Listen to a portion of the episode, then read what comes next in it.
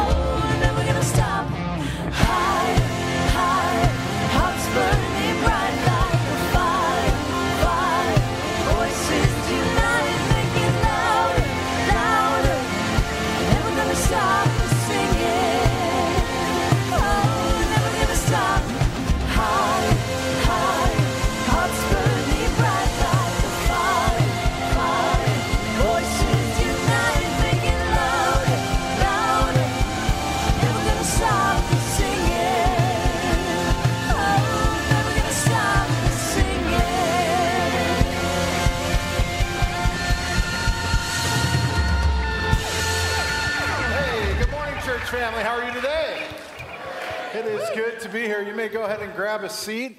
Uh, hey, we are finally back in this room. Pretty cool, huh? Now, I know we left the pink just to be a little nostalgic, all right?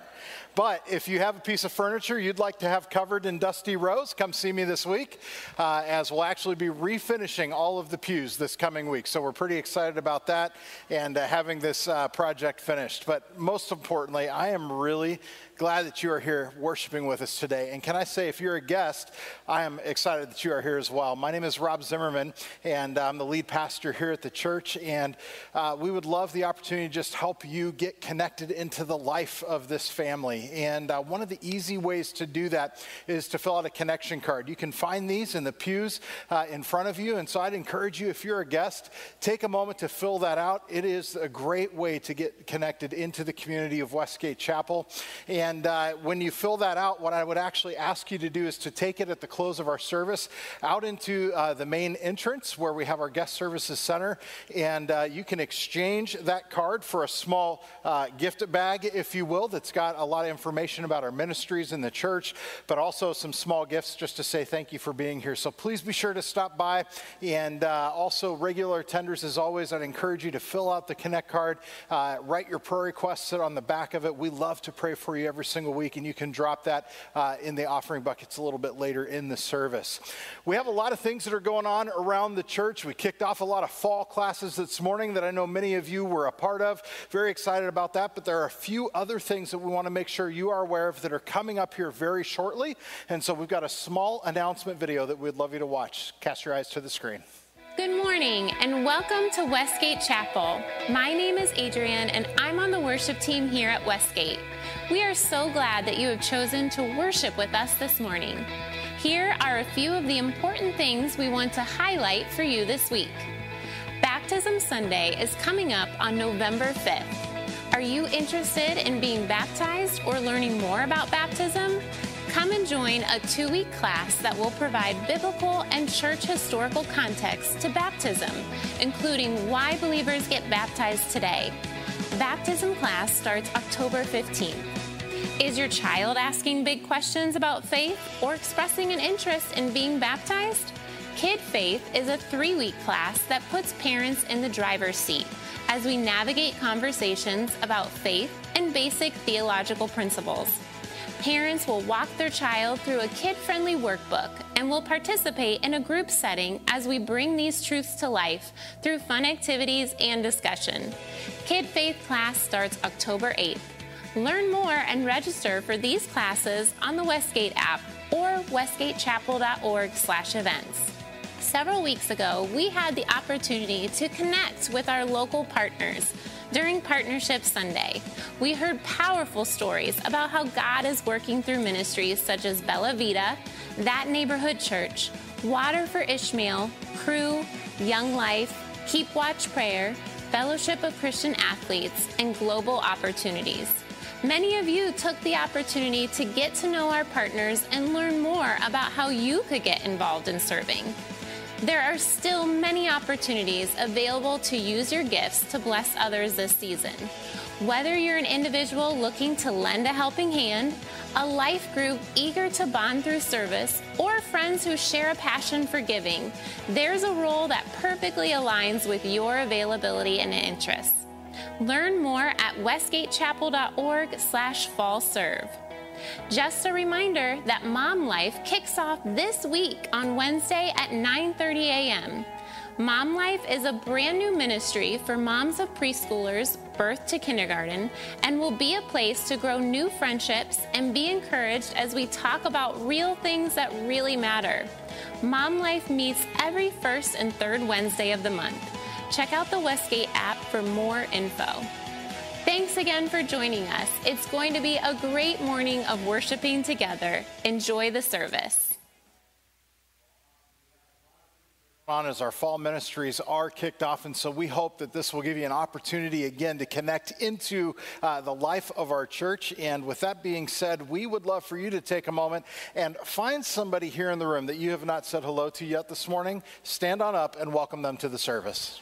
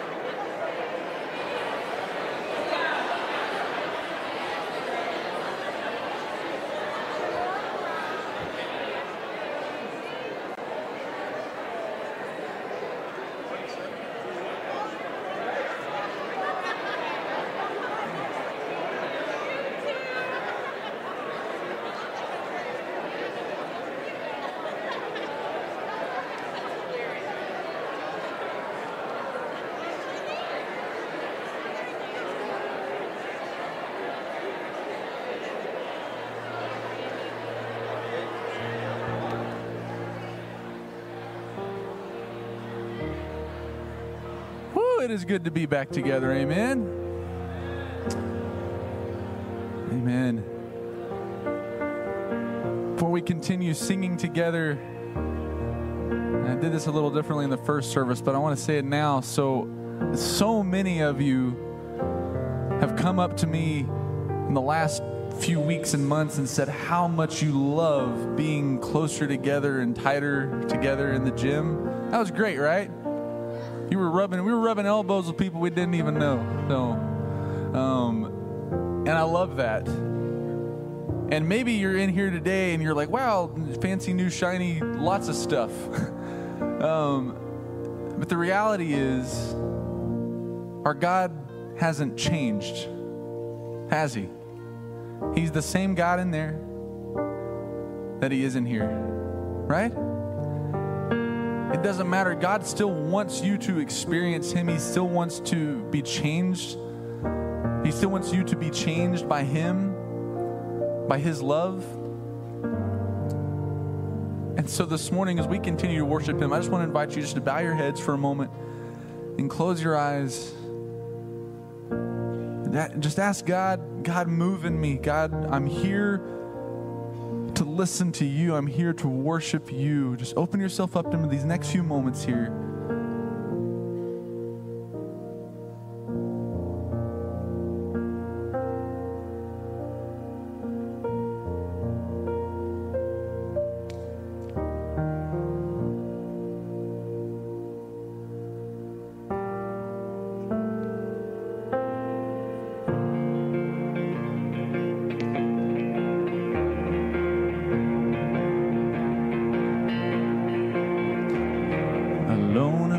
Sorrow and dead in my sin. Lost without hope with no place to begin. Your love made a way to let mercy come in. When death was arrested and my life began. Ash was redeemed, only beauty remains. And my orphan heart was given a name. My mourning grew quiet, my feet rose to dance. When death was arrested in my life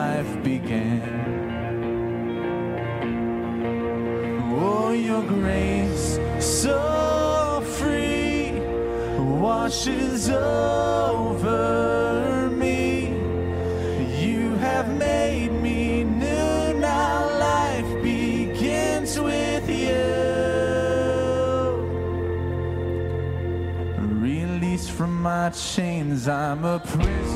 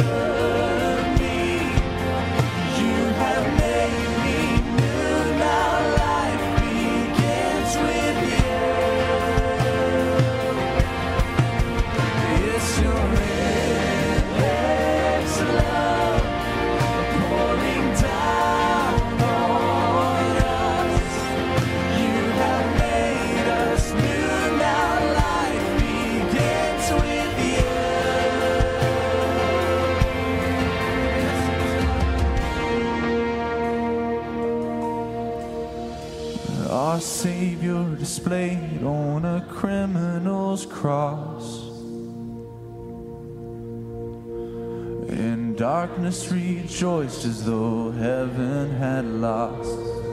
But it didn't know. That's when Jesus arose with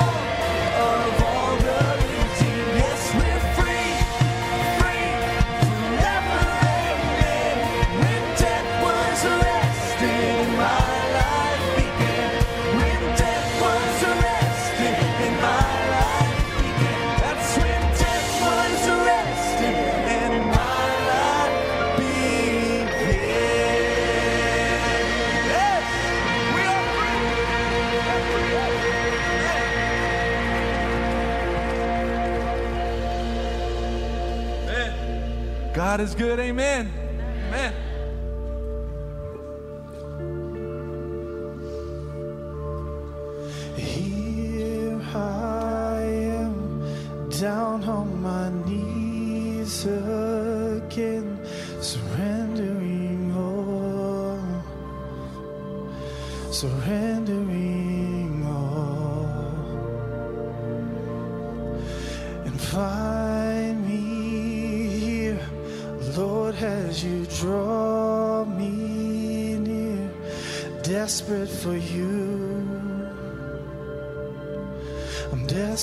For you.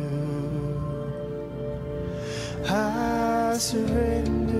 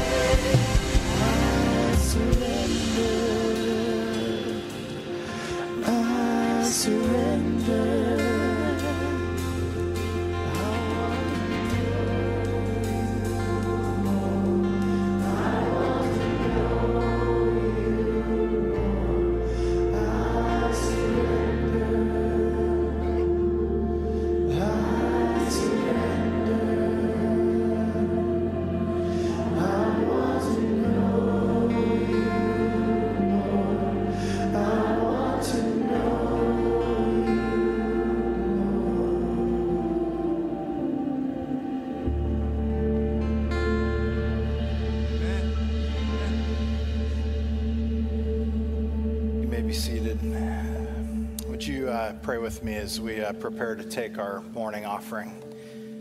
Heavenly Father, we uh, thank you again so much for uh, the many blessings that you have poured out into our lives, the way, Father, in which you uh, have consistently provided for every single need that we have.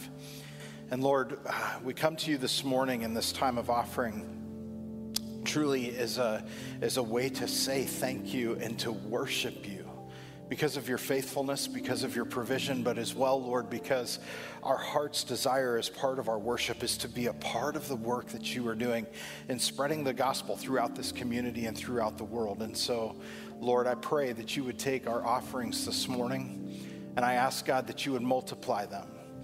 But, Father, not multiply them in the sense of more resources, that you would multiply them, Father, in more people coming to a saving knowledge of your Son that, Lord, you would use what we give, Lord, to bring more people into your kingdom.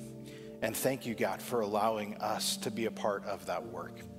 We give you praise, we give you thanks, and we give you worship this morning. It's in Jesus' name that we pray.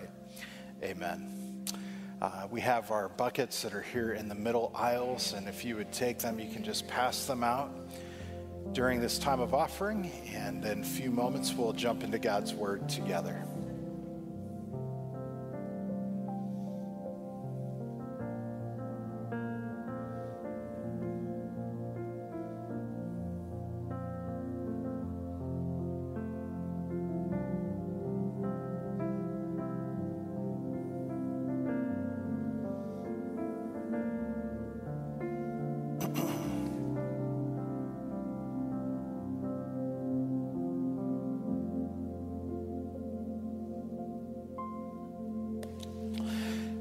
Excellent. Well, it is uh, again good to be here together again. Uh, again, as I mentioned, we're hoping to have the majority of the work done in here.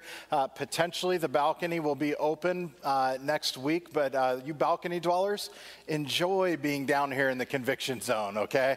It's not that bad. It's not that bad.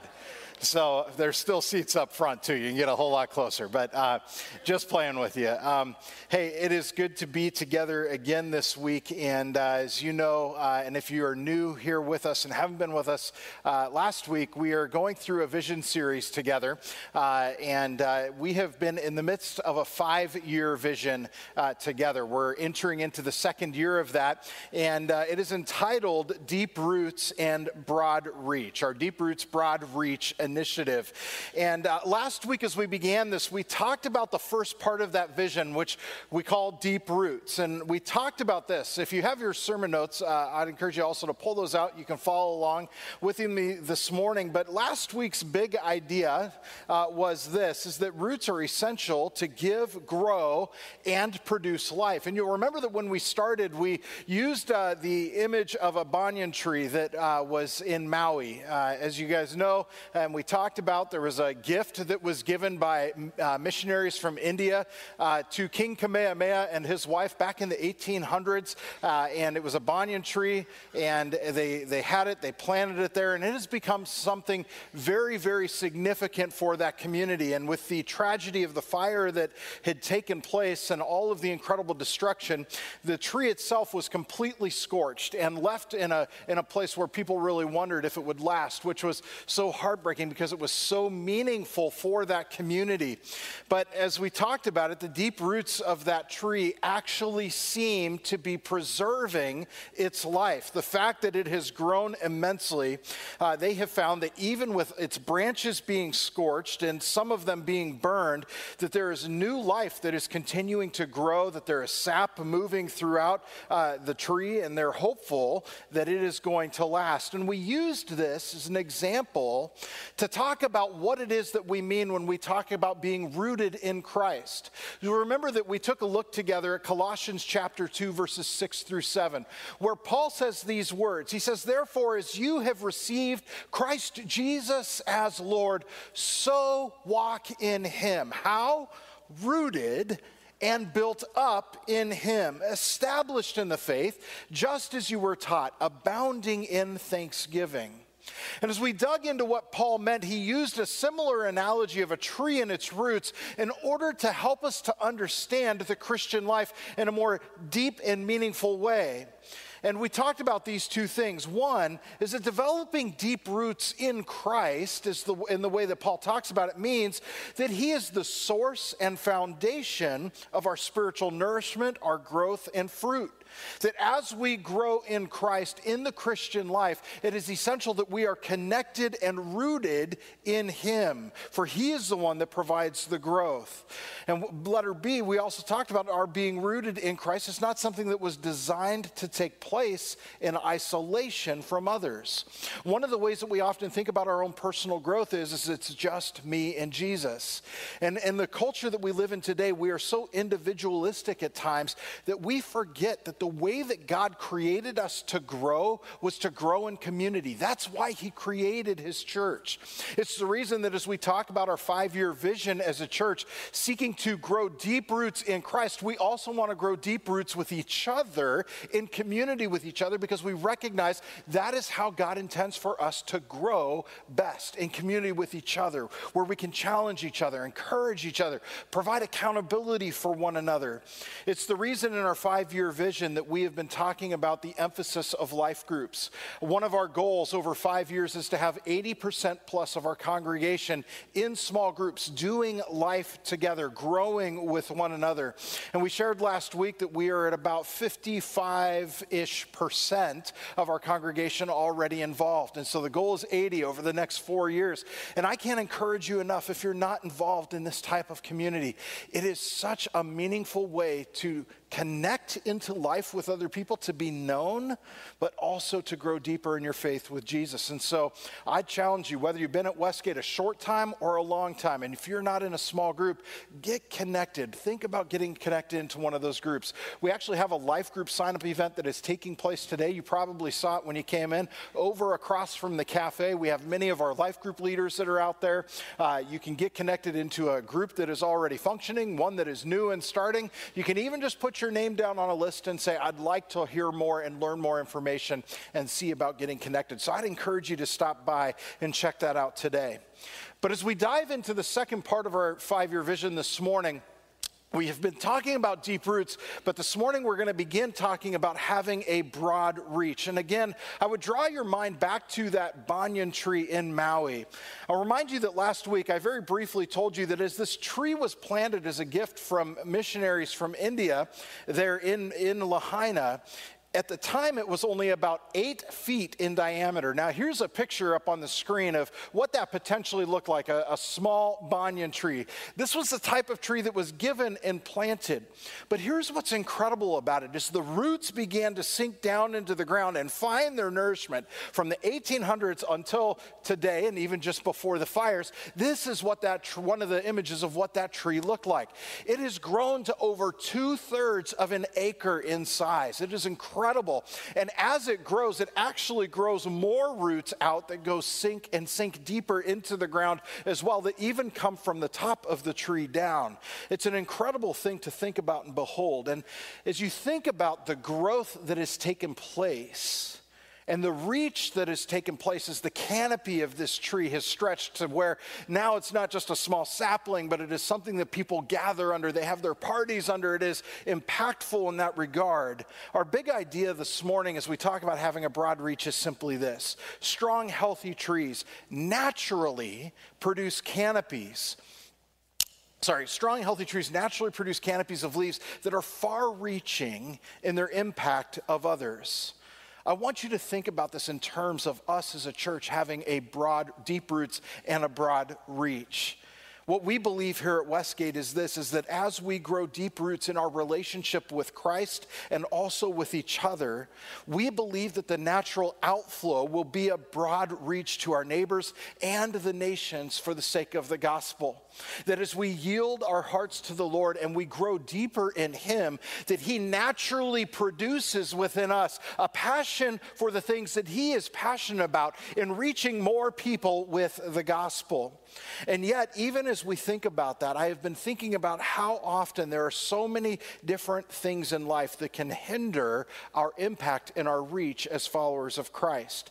This morning, I want us to take a look at an encounter that Jesus has with one of the religious leaders, and then he shares with him a parable. And you'll see there in your notes, your first fill in, is that the parable of the Good Samaritan that we'll look at this morning actually reveals what hinders our impact in the lives of other people.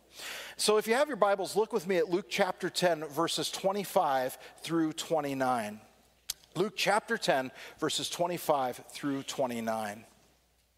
It says this It says, Behold, a lawyer stood up to put Jesus to the test, saying, Teacher, what shall I do to inherit eternal life? And he said to him, What is written in the law, and how do you read it? And he answered, You shall love the Lord your God with all of your heart, with all of your soul, with all of your strength, and all of your mind, and your neighbor as yourself. And Jesus said to him, You have answered correctly. Do this, and you will live. But he, the religious leader, desiring to justify himself, said to Jesus, Well, who is my neighbor? Now, one of the interesting things as we think about this is that there is a, it says that he's a lawyer in many translations of scripture, but he essentially was serving as a scribe, one of the religious leaders of that day, someone who knew scripture very well. In other words, he wasn't just some guy asking a question that he didn't necessarily know the answer to. The text actually tells us that he was seeking to put Jesus to the test. In other words, to see what Jesus would say and how he would answer this question about how it is that one would receive eternal life life. And it's interesting because, letter A in your notes, what I see is that from the very beginning, the lawyer's question actually reveals a fatal flaw in his thinking. Think about it. The question that he asks is, What shall I do in order to inherit eternal life? Now, this is a legitimate question. It's a legitimate question. You might think, oh, it's illegitimate because, you know, he's trying to put Jesus to the test, but it's a legitimate question. This is a question that Jewish people of that day were constantly asking and wanting to know the answer to. A legitimate question What shall I do to inherit eternal life? Literally, though, if you translate it literally from the Greek, its best reading is, What thing must I do? In other words, in one regard, it actually sounds like this religious leader believes that somehow he is seeking to earn his own salvation. And what Jesus does is he responds as a normal rabbi would, would do. He doesn't just give him an answer, he looks at him and says, Well, what do you see in the scriptures? What do you believe? This would be kind of common course conversation that would happen between religious leaders and rabbis. And it tells us that as we look at the text, that the scribe or the lawyer responds with what is known as the Shema from the Old Testament that you shall love the Lord your God with all of your heart, with all of your soul, with all of your strength, and with all of your mind, and that you should love your neighbor as yourself. And what is Jesus' reply? You have answered correctly. Do this, and you will live. But then it tells us that he seeking to justify himself. In other words, there was something about this religious leader that was looking when he asks the question, Well, who is my neighbor? is looking to puff himself up and to show himself to be righteous as though there is some great things that he has accomplished and he has done. It's intriguing when you read it because this was a mark of the religious leaders in the New Testament that they loved to puff themselves up with their own personal righteousness, believing that somehow they had attained to something that other people had not. And what we come to understand, letter B, is that go- doing good deeds for others was his understanding of God's commandment. It was all about what he needed to do. I want you to catch the importance of this because sometimes I think in the Christian life we often fall into this same trap. We view our walk with God through this lens of what I need to do in order to be a good Christian.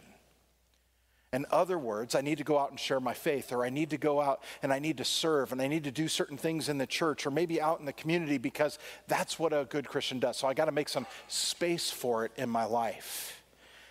But I want you to catch something because I think sometimes when we have taught this passage, not here at Westgate, but when people have taught this passage, that we actually get it wrong. Because so many times people teach it this way. Note this the parable is not mainly about helping people in need. When we talk about the parable that Jesus is going to tell to answer this man's question about who is my neighbor, it is not about just simply the fact that we need to now go out and help people in need, as though we add something to our Christian checklist. What I want you to see as you turn in your notes and you go to the next fill in is this is that the parable of the Good Samaritan actually reveals to us a much deeper truth about the driving force behind our impact in the lives of other people. In Luke chapter 10, verses 30 through 37, this is how Jesus responds to his question of, Well, who then is my neighbor? Jesus replies with a parable. He says, A man was going down from Jerusalem to Jericho, and he fell among robbers who stripped him and beat him and departed, leaving him half dead. And by chance, a priest was going down that road, and when he saw him, he passed by on the other side. So, likewise, a Levite, when he came to the place and saw him, he as well passed by on the other side. But a Samaritan, as he journeyed, came to where he was, and when he saw him, he had compassion. He went to him and bound up his wounds, pouring on oil and wine. Then he set him on his own animal and brought him to an inn and took care of him. And the next day he took out two denarii and gave them to the innkeeper, saying, Take care of him, and whatever more you spend, I will repay when I come back. Jesus asked, Which of these three do you think proved to be a neighbor to the man who fell among the robbers? And he said, The one who showed mercy. And so Jesus said to him, You go and do likewise. It's interesting as you think about this encounter that Jesus has, and he begins to answer the question with a story. That he begins by saying that there was this man who went on a journey, a long journey. As he's on this journey, these robbers come, they take everything that he has, they strip him and leave him for dead on the road. And as he's laying there dead, who comes by? A priest and a Levite. It almost feels like some kind of weird joke is going to get told, right? priest and a Levite walk into a bar. Okay, anyway, sorry. Not in church, Rob, not in church. Um, a priest and a Levite come by. Now, for the guy that was listening, this religious leader, you know, here we go. Two, two, two good Jews walking by. You know, you might expect that one of them would stop to help this man. Now, nobody tells us what this man was, where he came from, what his background was, but he's just a man on the side of the road. But it tells us, and Jesus uses the story to say, like, look at these two guys came, they see him, and yet they just keep on going.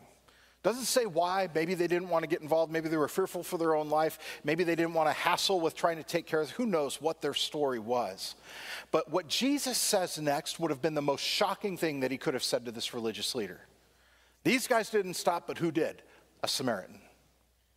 And that man's jaw, I can only imagine, must have actually hit the floor when Jesus says this. What do you mean, a Samaritan? A Samaritan is the one that did this? You see, letter A, the use of a Samaritan in the parable, what it actually does is it exposes the boundaries of the Jewish people's capacity to love. The Jews had a distinct hatred for Samaritans. In their day, I know we love dogs and we love to have dogs. Well, some people love to have dogs in their home, not me. Uh, but uh, some people love dogs. In that day, dogs were not something that you just had in your home. They were the drudge of society. Literally, they saw Samaritans as Jews as lower than dogs. There was nothing good about them. There was nothing good that a Samaritan could do. And when Jesus uses this illustration and he says that the Samaritan is the one that stops to help this man, it would have sent a shock through this man because there was no doubt that in his own heart, his hatred for Samaritans got in the way of his capacity to love. They had love for their fellow Jews, but they had no love for other people outside of that space.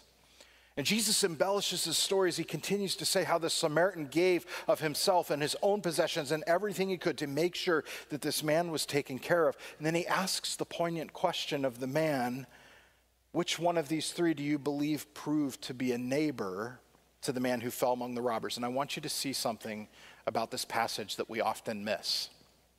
Letter B. The lawyer, when he asks the question, Who is my neighbor? The lawyer and Jewish people saw neighbor as a noun. Write that down. Saw him as a noun. Who was a neighbor? Your neighbor was a person or people.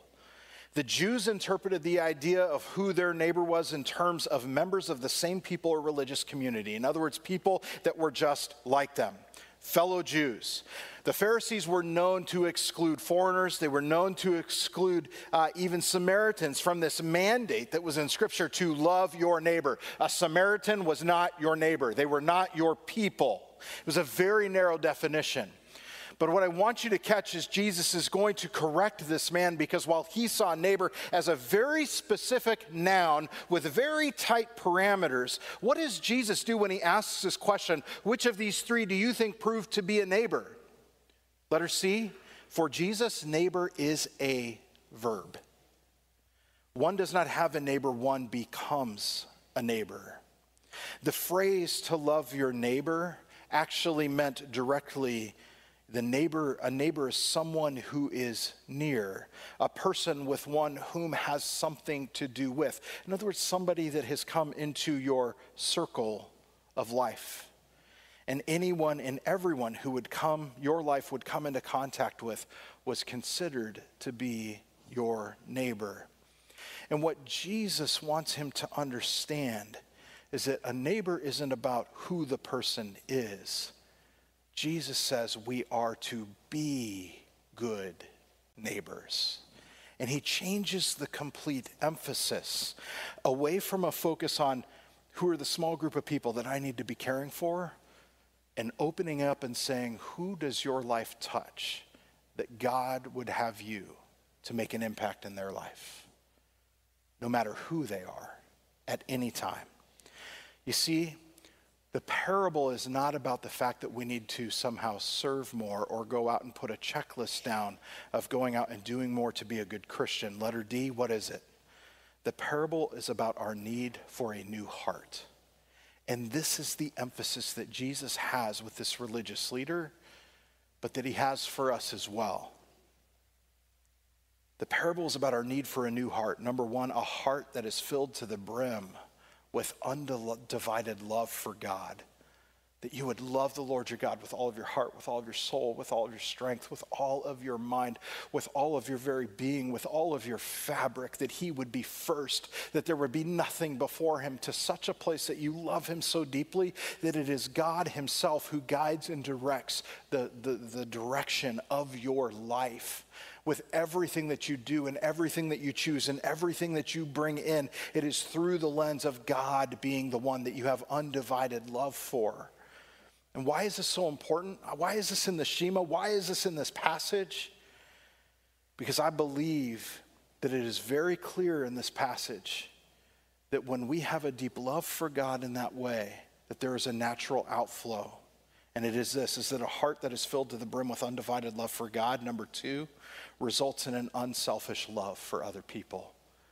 That when we align our heart to God's heart for us and for people that don't know Christ, that his heart and his love becomes ours and we naturally join him in his mission.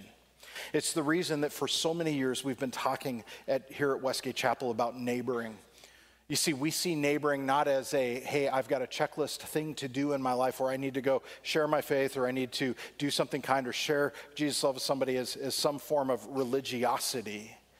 It's a joy that we have to join Jesus in what he is doing in this world because of how he has loved us.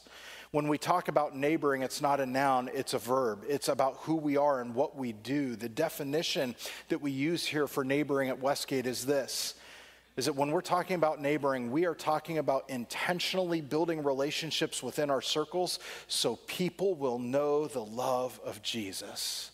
And it's not a I have to or I have an obligation. It is a joy that flows from God's love for us. So as we've been in this in this 5-year initiative together and we talk about having a broad reach into our community that flows from our love for God, Having a broad reach is about intentionally sharing God's love with our neighbors. In other words, anybody that God would bring into our circles, into our spheres of influence. And as we began this initiative, talking specifically about the area of broad reach, uh, we set out some goals for us that over the next five years, we want to see 250 new households connecting into the life of Westgate Chapel. Not just from, you know, transfer church growth that often happens in a community, but truly from us being intentional about reaching our neighbors. But then secondly, we also want to see 250 people that have been baptized and or made new professions of faith to follow Jesus Christ in their life. And there have been uh, many ways over this past year that we have seen incredible fruit in this space, as well as a church as we have sought to encourage you to think about who God has placed in your circle, but also how we as a church do what I call Westgate neighboring, which is God has placed this church in a community with a one to two mile radius that surrounds us, where we want them not only to know that we exist, but that we're a people that love them, that want to share the love of Jesus Christ with them. And we have been working hard this year to begin to take steps to ingrain ourselves into the community for this purpose. And many of you have gotten involved. I actually want to invite uh, a couple people on stage this morning. I'm going to begin here with Maggie George. Would you welcome Maggie as she comes and makes that really long, dangerous journey across the stage now?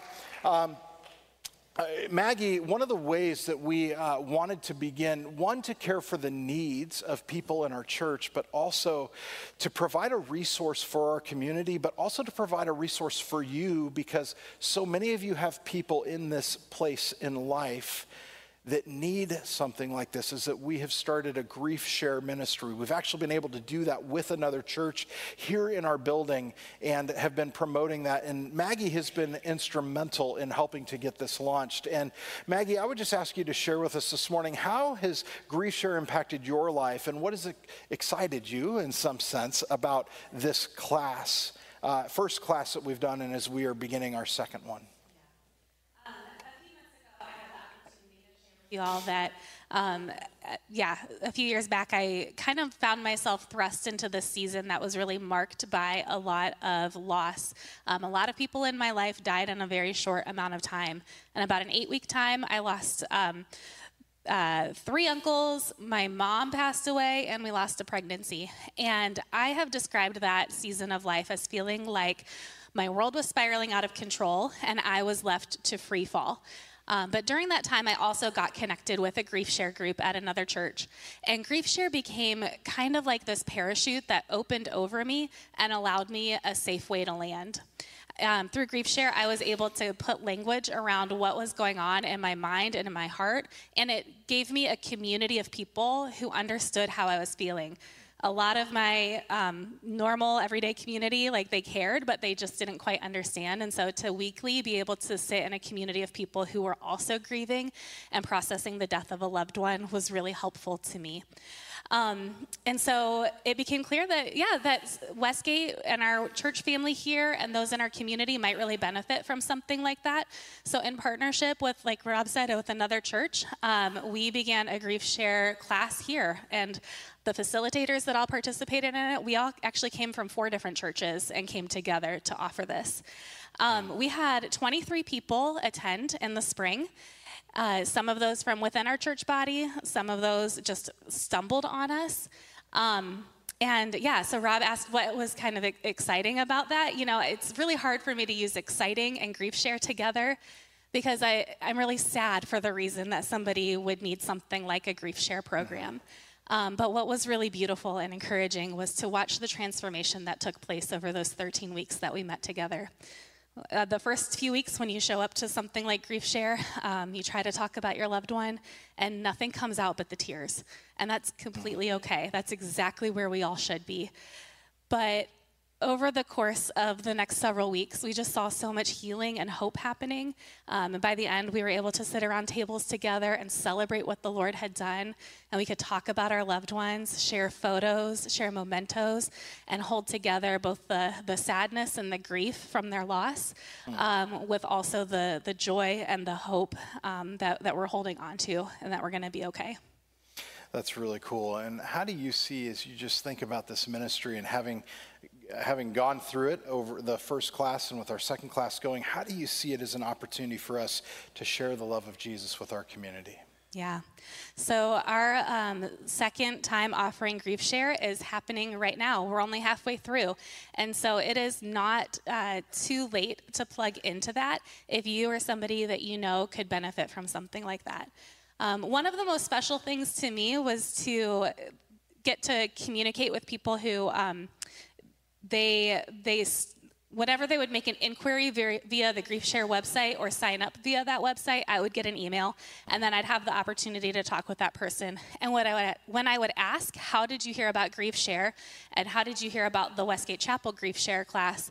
they would say something to the effect of um, I have a friend or a family member who lives in another city or state, and they went through Grief Share and they suggested that I look into it. So when I went to the Grief Share website, I found Westgate and I thought, oh, I just live five minutes from there. Or they would say, I'd been to Westgate when you guys did, and they would fill in the blank with some event that we did where we invited the community into our church building. Or they knew somebody that was connected here. And so they felt comfortable taking that first step. It's a really scary thing to go to a bereavement support group in a place you don't go and without people that you know. Um, but they felt safe and comfortable doing that because of you guys, because you guys made that accessible to them. So, if that's something that you feel like um, you or somebody that you love would benefit from, we have these postcards on a table out across from the chapel. You can go to westgatechapel.org/events um, or look in the Westgate Chapel app to get info. We also have a one-time standalone um, event called Grief Share Surviving the Holidays that's coming up on November 6th. There will be more info about that, but that's geared towards specifically helping people navigate the holidays when they're grieving. Um, so just know that, that's, that those things are available. Awesome. Would you thank Maggie for sharing with us this morning about that?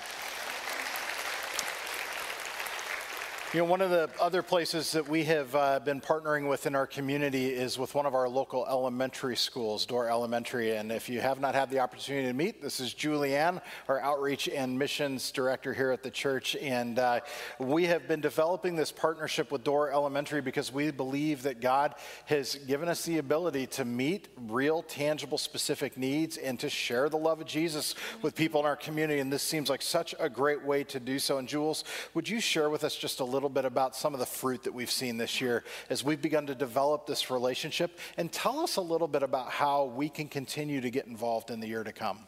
I'd love to, yeah. So this uh, elementary school is within our two-mile radius, and the history is before I started working here, and I've been here 11 years. So you guys have been carrying different ways of supporting them through meals and um, carnivals and things around the, the neighborhood. But when we were doing our unfinished initiative, and our elders and staff were out prayer walking, canvassing the neighborhoods, just really asking God for open doors, we specifically went to Doors campus and said, God, what are the doors here? What what could you open to do more to meet tangible needs? To show and share the gospel to this community. And God has just been opening doors in these last couple years. It's been so fun. Um, some of the things that have happened include Community One and Keith Sponseller going and building an outdoor amphitheater. It was just an idea that we were able to bring to life. An amphitheater is more like an outdoor classroom for the kids to, um, to have during the school day. So we did this service project. Um, from there, our middle schoolers found the, li- the list of all the teachers and wrote um, personal notes of encouragement to all the teachers with a small gift and took them over there during COVID. That was awesome. Um, we've had people, life groups, Bible studies, families come help us with our community events. So as we keep showing up and asking God to help us show and share the gospel with the, the students and their families, with the staff, and then with the parents club, the doors open. And so we've been invited to help with our the Howling Howler, as well as the um, Dragon Fest in May, which are just their family events and we get to be the hands and feet to really pull these events off. Where it's a great partnership. It's been so cool. It is. And you've gotten a number of thank yous in the process. I've gotten so many emails, so many personalized emails, but this is one of my favorites. We've got big posters, whatever. But this one says, Thank you you, Westgate Chapel. There's a picture of our team um, combined with the Parents Club. And each class went through and wrote us a note, and each kid signed saying, Thank you, Westgate Chapel. We couldn't do these events without you. And that's what the note said. So there's just been such a beautiful encouragement. Again, the doors are opening. We're keeping our hands open and wanting to just really show and share the gospel. So if you want to be part of our door missional team, uh, Monica Corbett is our liaison, but we have opportunities to do these community church-wide events. So the next one is October 25th, a Wednesday night. If you and a group want to host like a trunk or treat, but really you're decorating a table and passing out candy, that would be awesome. We're looking for people that want to go in during the day and read with kids. If you want to uh, sign a background check and have that run, they would. They're looking for people to just sit with kids and read. Awesome. And um, we have more opportunities. I'll share in a couple minutes, but God is really been opening the doors with Door, and we love it. It's super fun. When you talk about the joy, there's a lot of joy in this There partnership. is a lot of joy, and it's exciting to see what's happening. So I'd encourage you, if, if as you pray and you ask God, God, how would you have me to get involved in reaching the community that surrounds us? There are many opportunities, especially in this relationship uh, that we have been developing here. I wanted to just quickly as well just share with you as we talked about our different goals that we had uh, for the five-year initiative in the space of having a broad reach. As we develop these relationships, uh, we have been able to see over this past year as we're striving for 250 new households connected at Westgate, over 43 new households are connected. Connected means here, brand new, serving, engaged in small groups, and, and enjoying uh, the family of God here at Westgate Chapel. And this is ex- exciting to see that growth begin to take place. But as well, I think one of the things that I get excited about, and I hope this will just make your heart leap for joy, is that we have seen this past year already 35 people be baptized to make a profession of faith to follow uh, Jesus Christ with their whole heart. But even bigger, 38 first time decisions for Jesus Christ just this year. Is that incredible? Glory to God. God is good. I'm telling you. As a pastor who like has a denomination that sends me an annual report every year that I have to fill out online, and every year you have to fill out that thing that says how many people came to Christ. Can I tell you, I've been at Westgate for 14 years. Started as the high school pastor, now the lead pastor, but I can remember so many years where it was like sad to fill out the number on that line. Maybe one, maybe three, two. And as I look back this year and I think about what God has been doing, as His Spirit has been moving, as you have been faithful to invite your friends and your neighbors, as you have been reaching out personally to them to see that 38 people have made a profession of faith this year, that is incredible. And I'm excited because in the next many weeks, especially as we move towards baptism, you're going to get to hear some of those stories of what God has been doing in people's life and how they have been coming to faith because of your faithfulness to going and sharing the gospel. But as we think about this year to come, there are a couple other things that I wanted to highlight for you this morning of ways to get involved and to be engaged. And one of those, as you heard in our video this morning, is our Mom Life ministry that is going to be launching. And again, I'm going to invite Alyssa Baker to join me, and Maggie is going to come on back as well as she is helping out with that. But our Mom Life ministry is really branched because years ago, Westgate Chapel had a very thriving uh, MOPS ministry here at the church to meet the needs of moms of preschoolers. And the testimonies that I can remember all the way back when we had it, but also that I have heard, is that not only did it really meet the needs of people in our church, but it was a ministry that truly was an opportunity for people that were involved to invite their non believing friends, but also was a place where people in the community would go, This is a season of life where I need help and community. And they would come and they had the opportunity to experience the love of Jesus, and many people found the love of Jesus and gave their hearts to him through that ministry. And so we are excited for that purpose to be launching it again this year. And uh, Alyssa and Maggie have been a huge part of that as we've been dreaming together and preparing for the launch that is happening this week. And would you guys maybe just share briefly uh, a little bit about what you're excited about as we launch into this ministry this week? Yeah, um, we want to acknowledge that mothering of all ages and stages is, is difficult, but what makes this um, particular stage difficult is that mothering a preschooler, a mom is most of the time just still trying to figure it all out. And um, the, the kids are still relying on mom for everything, and that's exhausting. And the calling of motherhood is a blessing, but sometimes navigating the challenges that comes with that um, takes a patience that um, we can't muster up on our own. So I've been a part of a mom's ministry for years, and there's something about sitting at the table with other moms in that season that just lets us take a step back and say, yes, this is hard, but we serve a God who is bigger, and He wants what's best for us and for our kids. And I'm no longer a mom of a preschooler, but um, I want to come alongside these moms and just share wisdom and help them develop spiritually connected friendships and build up their faith. And what I love about this ministry is that it is approachable for a mom to reach out to a friend or someone in the community that may not know Jesus, and they, they can connect um, over this season that they do share. That's awesome. Maggie. Yeah. Um, well, I shared in first service that I met Alyssa through a mom's ministry that she was helping to lead. And so I'm really thankful for that spiritually connected friendship. Um, but when we first started talking and dreaming and praying about mom life, um, and even just that name, what immediately came to mind for me was John 10 10, that um, the thief comes to steal, kill, and destroy. But Jesus says that I have come that they may have life and have it abundantly. And the moms that I know, um, and I and I do still have a preschooler at home. The moms that I know, like we are trying so desperately hard to get it right, um, but we do feel exhausted sometimes, and it is easy to lose sight of the fact that Jesus is the place where we find life. And so, what we want to do really is just to create a community where um, moms can be can be pointed and directed back to the Lord, back to Jesus as being the place where we find true and abundant life. Um, but also, yeah, moms who maybe don't know Jesus yet could come and be curious and ask questions um, and and explore topics of faith and spirituality, uh, and just do that in a community of, of peers. Now, Maggie, let me ask you this as well as, as if there are moms that are out here this morning that are in this stage of life this season and they would like to be a part of it, or even more importantly, every person in this room that may potentially know someone in this season of life, that this would be such a great way for them to connect uh, and to find encouragement as well. Tell us uh, again, just how, when is it happening and how can people get connected? We are starting this Wednesday. It will meet 9:30 to 11 on the first and third Wednesday of the month, Wednesdays of the month. Um, you can get more info and sign up by going to the Westgate Chapel app, or again westgatechapel.org/events. Um, we've also got a table right across from the chapel over here with some additional information, some postcards. Um, you could take a postcard, and there's a QR code that will take you directly to sign up. Awesome.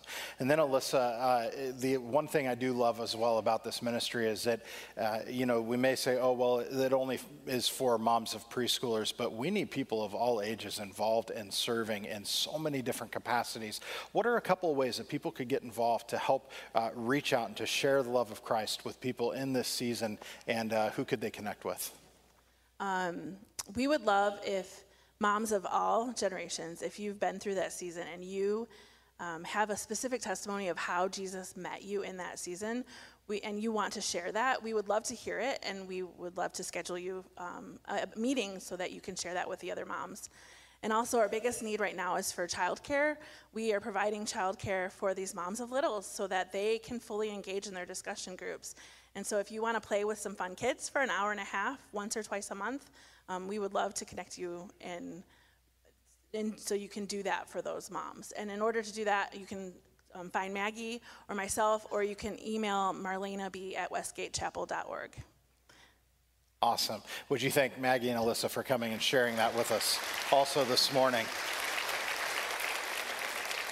Uh, two, two last things. One, uh, as Julianne joins me again, uh, one thing that we have been pressing into is a ministry that is called Keep Watch. It is a prayer ministry in our schools. And Jules, tell us just a little bit about it. And if people are interested in being involved, it is a significant way to make an impact in our community. So Keep Watch started in the Toledo area. Wendy Yeager had this vision a couple years back, and it has grown into um, not only just the schools of Toledo, over 100 schools in Toledo, but also um, in now counties and I think seven different states. There's always more numbers of people just jumping into praying in the public schools and Christian schools where where students are. And so the way that it works is you can pray before school or after school, not during school hours, but once you get permission, we send in teams of one or two, two people to just be present and uh, you're praying for the staff, you're praying for the students, you're praying over lockers, you're being available. Often we've seen fruit with um, the staff and faculty coming and almost waiting for the Keep Watch person to be like, who's gonna, who's coming to pray? Sarah Just is one of our prayers. Uh, Kathy Douglas is praying in Sylvania schools. Cindy Stein is our liaison, but we are looking for someone to also pray at door. So this is a really cool opportunity that we just get to partner with what God is already doing. And if you want to join us, we would love to connect you and see if we can get more of our people uh, reaching out in this way. That's great. And no doubt, we have been also talking a lot over the past year, couple, many years actually, about personal neighboring. It's the idea that we talked about in the message this morning is that God has given each of us a circle or a sphere of influence where He is placing people in our lives that need to know Christ and that we have the opportunity to share the love of Jesus with. And Jules, uh, we have a vision for this year specifically to have two opportunities collectively as a church where we will neighbor uh, at specific times together. And one is coming up soon. Tell us just a little bit about that. Yeah, you guys are neighboring. I can look and start saying, oh, I see, know how you're neighboring, you're neighboring, neighboring. It's awesome. And we also know uh, out of our heart flow, sometimes we have these ideas and we're like, oh, that would be awesome. Maybe I'll get to that. Maybe I'll get to that. And so we're having two set apart times to really focus in together. Again, just super practical, not just a checklist, but sometimes it is helpful when you put some structure and we do it together. So we are going to have a week this fall where we are going to all intentionally reach out to the people in our circles, our personal circles, our workplace, our schools, our um, neighborhoods, whatever it may be where you have reach, we're going to intentionally kind of send our church out. Our week of neighboring will be October 15th through 21st. Our first step today, we want to invite you to just start praying. That's the first step to everything, and then we do it the whole way through. We know that that is the best way to, to approach uh, this lifestyle, walking with Jesus and showing and sharing the gospel. After we pray, next week we're going to start, uh, have an opportunity to kind of say, who's the person God has put in your life? Who in your heart, maybe talk to your life group about it, and then next week we can declare who that is, and we will have a big wall of places of people that we're going to be praying for together. Then we have a month to put it together, if you will, um, what it might be. And so when we talk about neighboring, again, super practical, we have the idea of taking something, maybe a gift to somebody, writing a note of encouragement, uh, bringing somebody a meal. There's that, that action of giving. We invite people in, so into your home for a meal, out for a coffee. There's a invite gathering, maybe a little block party or something like that, a small group. And then also the third thing is inviting to church. So those are three super practical ways that you could do. So we're inviting people to come on October 22nd. So we've made a resource table also on the app and the website. We have um, opportunities to the, share the three circles. That's a way to share your faith. That's a simple evangelism tool. Evangelism is just a word for sharing, sharing the good news. I'd love to explain more about that. So we have kind of the language. We have invite postcards back to Westgate for that October 22nd service. We have a neighboring booklet, which just helps you plan out the, the details of gathering people or inviting to church. And then in the last page of our neighboring booklet, we have just this really practical list that we actually put on the last page of the sermon notes, which is just how to help people in their spiritual journey. So this whole thing, again, is we don't save people. Jesus saves people, thank God. Uh, but we can invite people to take a step closer towards Him. So as you're Yeah. figuring out what it looks like, here's some ideas of how to share the gospel, how to share your story, how to ask good questions. And so these are some of our tools we have available to really make this practical. Yeah, that's awesome. Thank you, Jules. You know, as I was thinking about that this week, I have been thinking about the people that God has placed specifically in my own life, in my own circle, where He wants me to be sharing with them the love of Jesus. One of the things that I've recognized is that so often I get so busy with my own people and all of the things going on in my life that it feels at times like that just gets pushed out to the edges. That's kind of weird to say as a pastor, I'll be honest with you. But I think some of you guys can relate that it's so easy for us to take the things that are closest to the heart of God and to not give them a primary place in our own life, but kind of set them off on the side as maybe something I'm supposed to do, really should do, ah, but maybe I don't have the time to do.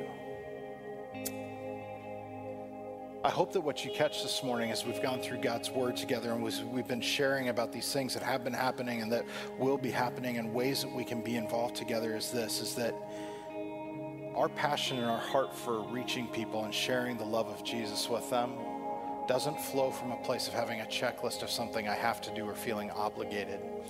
It flows when we allow ourselves to sink deep roots into Christ and allow the things that are most important to his heart become the things that are most important to ours.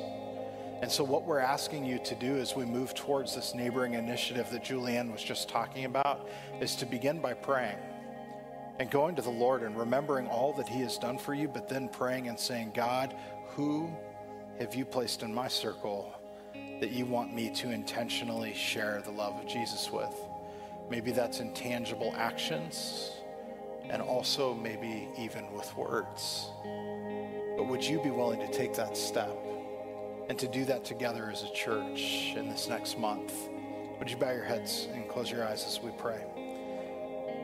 I'm going to ask you in just these next few moments, as your heads are bowed, your eyes are closed, I want you just to, I'm not going to pray. I'm just going to walk off stage and then we're going to sing a song in a minute. But I want you to just quietly, for about 30 seconds, ask the Lord this God,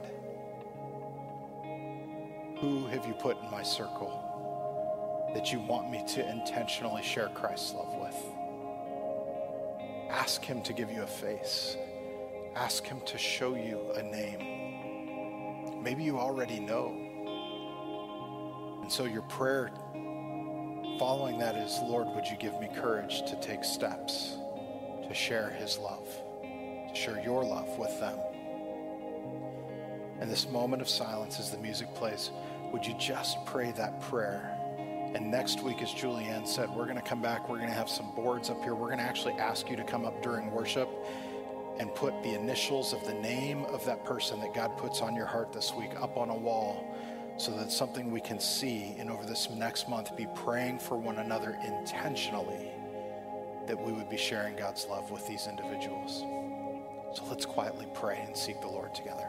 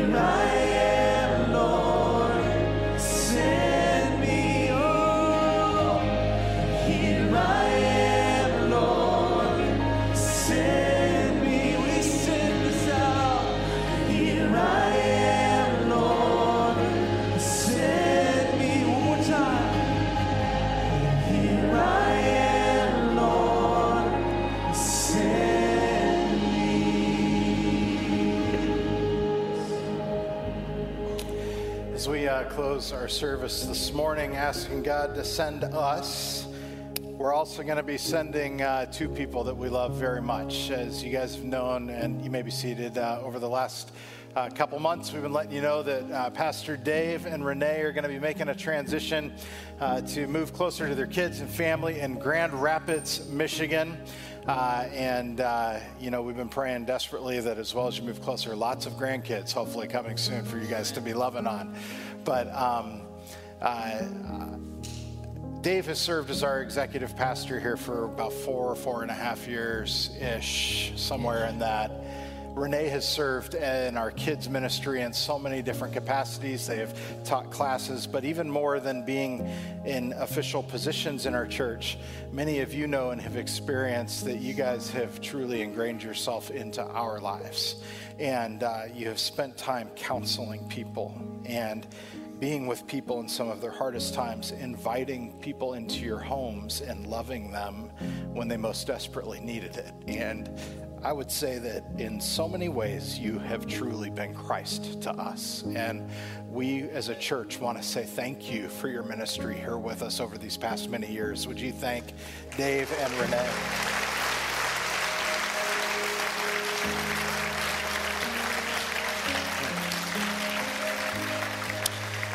And, uh, you know, I'm going to invite our elders and staff to just come up here. We're going to pray over you guys as we uh, send you out. But as they're coming, Dave, Dave and Renee, would the two of you just share uh, with us a little bit of what you're going to be doing, what God has called you to for your next next position? Yeah, thanks. Uh, and, and I want to start by saying what a joy it has been to uh, have moved uh, into full time ministry here at the church, a privilege. Wow, has God done a work in me over these past handful of years. And um, hopefully, helped uh, do some things through me. I had just someone comment uh, earlier today just to say, wow, the connections that you've made, you've made an impact on others. And Lord, I hope that that's true. The Lord has opened another door in, uh, in the chapter of our lives. I'm very excited about um, saying that I'm going to become the, uh, the leader of the Michigan affiliate of the National Christian Foundation. And this is an, a really a lovely organization that uh, just in Michigan has raised hundreds of millions of dollars over the past several years to give to solely Christian organizations to ministry. And it is truly building the kingdom by inspiring biblical generosity. Really suits my past and present gifts, and uh, I'm just super excited about that opportunity to grow in a different way. Yeah, and so as many of you know, I work in early childhood education, and so I've been given just a gift of um, about 110 children, all in the same building. So pray for me. 110 children um, that I will get to love and care for and nurture, about 22 staff that work with these beautiful children and their families. And so God has given me the gift of leading this program that has been um, struggling for years to do what is best and good and right for kids. So I'm excited about that. I will say, mm, as much as Dave and I have loved you, you have loved us. So we thank you.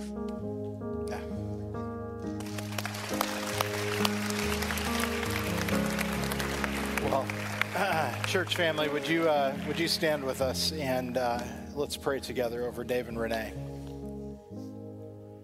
Father, we uh, we thank you for Dave and Renee. We thank you, God, for how you brought them here to this church. Lord, how you just ingrained them into this community, but especially into our lives.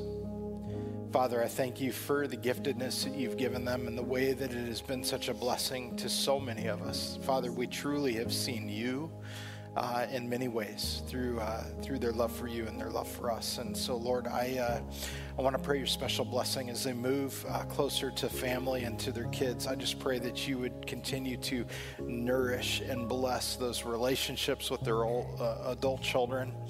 Bring many grandkids in the years to come, Lord. Fill their life with such joy. But Lord, I pray your special blessings over Renee as she oversees these kids and these families and all those who are seeking to minister to them. Lord, would you give her everything that she needs to dispense your grace and your love in their life, that they would know the love of Jesus because of that ministry. And Father, we pray the same over Dave, Lord, that you would expand his territory and his role in this new position. Uh, Lord, that you would bring out even new giftings and continue to develop him as he follows you, seeking to help those who have much invest what they have in things that will build your kingdom. Would you show them favor so that many people, Father, the multiplication that happens, the greatest multiplication that happens, would not be financial resources, but lives that are saved because of your Son, Jesus Christ. And so, Lord, give them everything that they will need. Bind them together in you, Lord. And we send them in the name of the Father and of the Son and of the Holy Spirit. We love you, Jesus. Amen. Amen. As we uh, as we close our service this morning, I would just remind you if you have any prayer needs, uh, Jim Eckert is over here on the side by the stairs, part of our prayer team. Would love the opportunity to pray with you or even go over to the prayer room as well. Life group signups are happening, and we have punch and cookies and fun with Dave and Renee in the atrium. Be sure to stop by and share your love with them. God bless you, church. Have a great week serving the Lord.